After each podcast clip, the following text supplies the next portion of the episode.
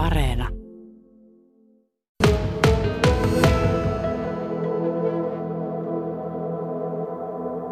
Äh, no, Kajani oli musiikin tekemisen ja musiikin harrastamisen vinkkelistä oli tosi, tosi hyvä, hyvä paikka kasvaa siinä mielessä, että, että, että jollain tavalla kaupunki esimerkiksi, mitä tuli näihin bändien suhteen, niin pystyi järjestämään paljon soittotiloja ja, ja sitten myös, myös noita niin esiintymisiä nuorisotiloilla ja muuten. Bändejä oli 80-luvulla tosi paljon, oli eri, eri genren bändejä ja, ja tuota, ikään kuin nuorilla se toiminta oli omaehtoista. Meillä tuntui siltä, että meidän, meidän toiminta oli omaehtoista ja, ja tota, jälkikäteen sitä on aika, aika mukava muistellakin, että se oli, se oli hyvää aikaa, luovaa aikaa ja se tietyllä tavalla oli semmoinen toisia kunnioittava kollegio oli olemassa jo, oli jo silloin olemassa. Ja tietysti mun mielestä jos, aina jos kaupunki mainostaa itsensä kulttuurikaupunkina, niin yksi tapa mitata on se, että millä tavalla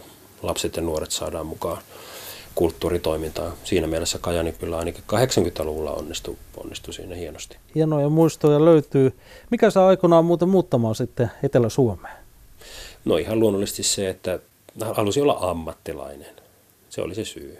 Ja Kajanissa se ei ollut siihen aikaan mahdollista. Ja kuitenkin mä olin jo joillain noilla niin kuin oppilaitosten kesäleireillä oli jo nähnyt etelän soittajia ja, ja sitten luonnollisesti halusin sinne, että pääsin eteenpäin sitten uralle ja pääsin opiskelemaan niin musaa, rytmimusaa, että siihen aikaan ainut paikka oli Helsinki. Mm. Aloitit rumpujen soiton hevillä, vähän raskaammalla meiningillä ja lukiovuosina sitten pikkuhiljaa mielenkiinto alkoi siirtyä plussin kautta jatsiin, niin minkä takia näin tapahtuu? Jaa, no ehkä se oli sellaista, se oli semmoista niinku jonkinlaista uteliaisuutta.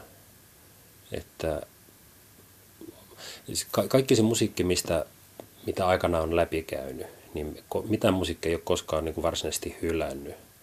Mutta se oli semmoinen niin jotenkin oma luonteva evoluutio sit kehittymisen kaari, että, että pikkuhiljaa siirtyi sitten jostain syystä jats miellytti oikein kovastikin ja siitä tuli semmoinen sydämen asia.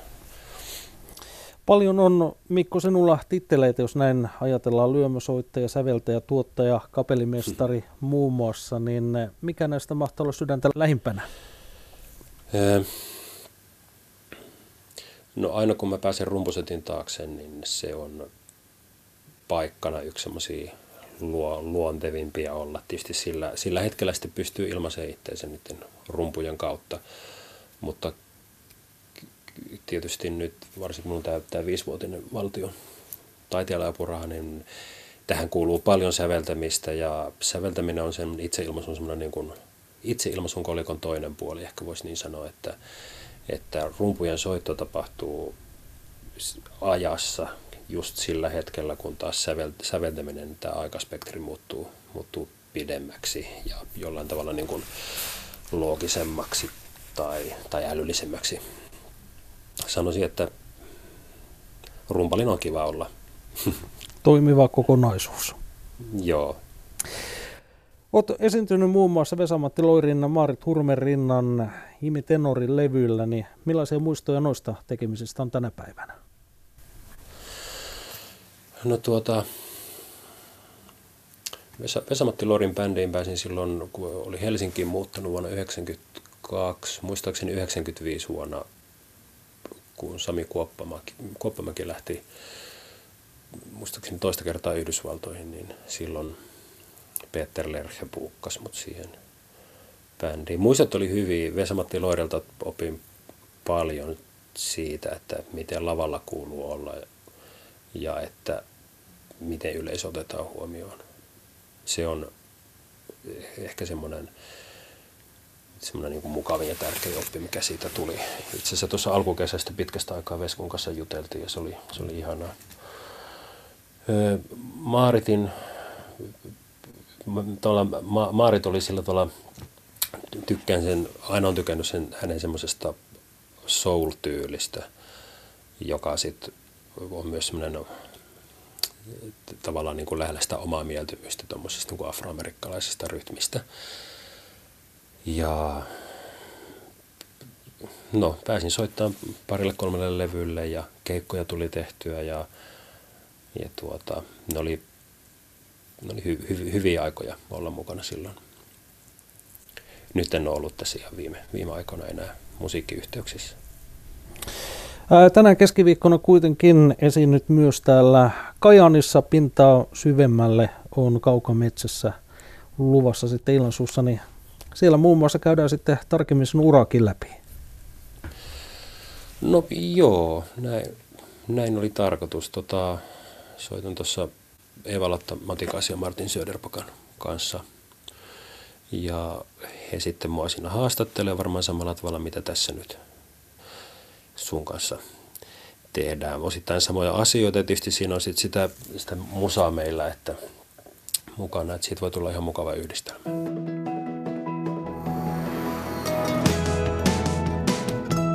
Yle Radio Suomi. No sillä tavalla suhde on tiivis. Johtuu siitä, että äiti asuu vielä Kajanissa ja sen takia täällä tulee käytyä vähintäänkin sen pari-kolme kertaa vuodessa. Ja kyllä mä joka kerta huomaan, että semmoinen henkinen, henkinen yhteys Kajaaniin ja Kainuuseen on yhä olemassa. Ja se, se tuntuu hyvältä. Se on, silloin vaikka etelässä asuu, niin jollain tavalla kun tietää, että juuret on täällä ja on yhäkin pystyy oivaltamaan sen, että, että, että millaista voimaa siitä, siitä voi, voi saada, siitä tietoisuudesta, että juuret on täällä, niin se on mainio juttu. Kyllä mulla yhteys Kajani on yhä olemassa, ihan lämmin yhteys. Hieno kuulla. Voisitko tulevaisuudessa, jos mennään vuosikymmeniä vaikka eteenpäin, niin vuoteen 2030 vaikkapa, niin voisitko kuvitella silloin, että muuttaisitte joskus Kainuuseen takaisin? No nyt kun tätä kysyt, niin voisin vastaan, että kenties.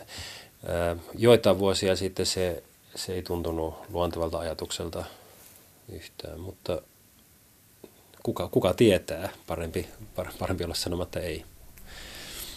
Hyvin värikäs Mikko Hassinen on, on urasi Esko Linnavalli sävellyskilpailun voittoa, teostopalkintoja muun muassa ja tosiaan Vesamatti Lori kokoonpanossa muun muassa olet soittanut ja paljon paljon muutakin tehnyt, niin mitä lähitulevaisuus tuo tullessa? Minkälaisia tulevaisuuden, lähitulevaisuuden tavoitteita tällä hetkellä sinulla mahtaa olla?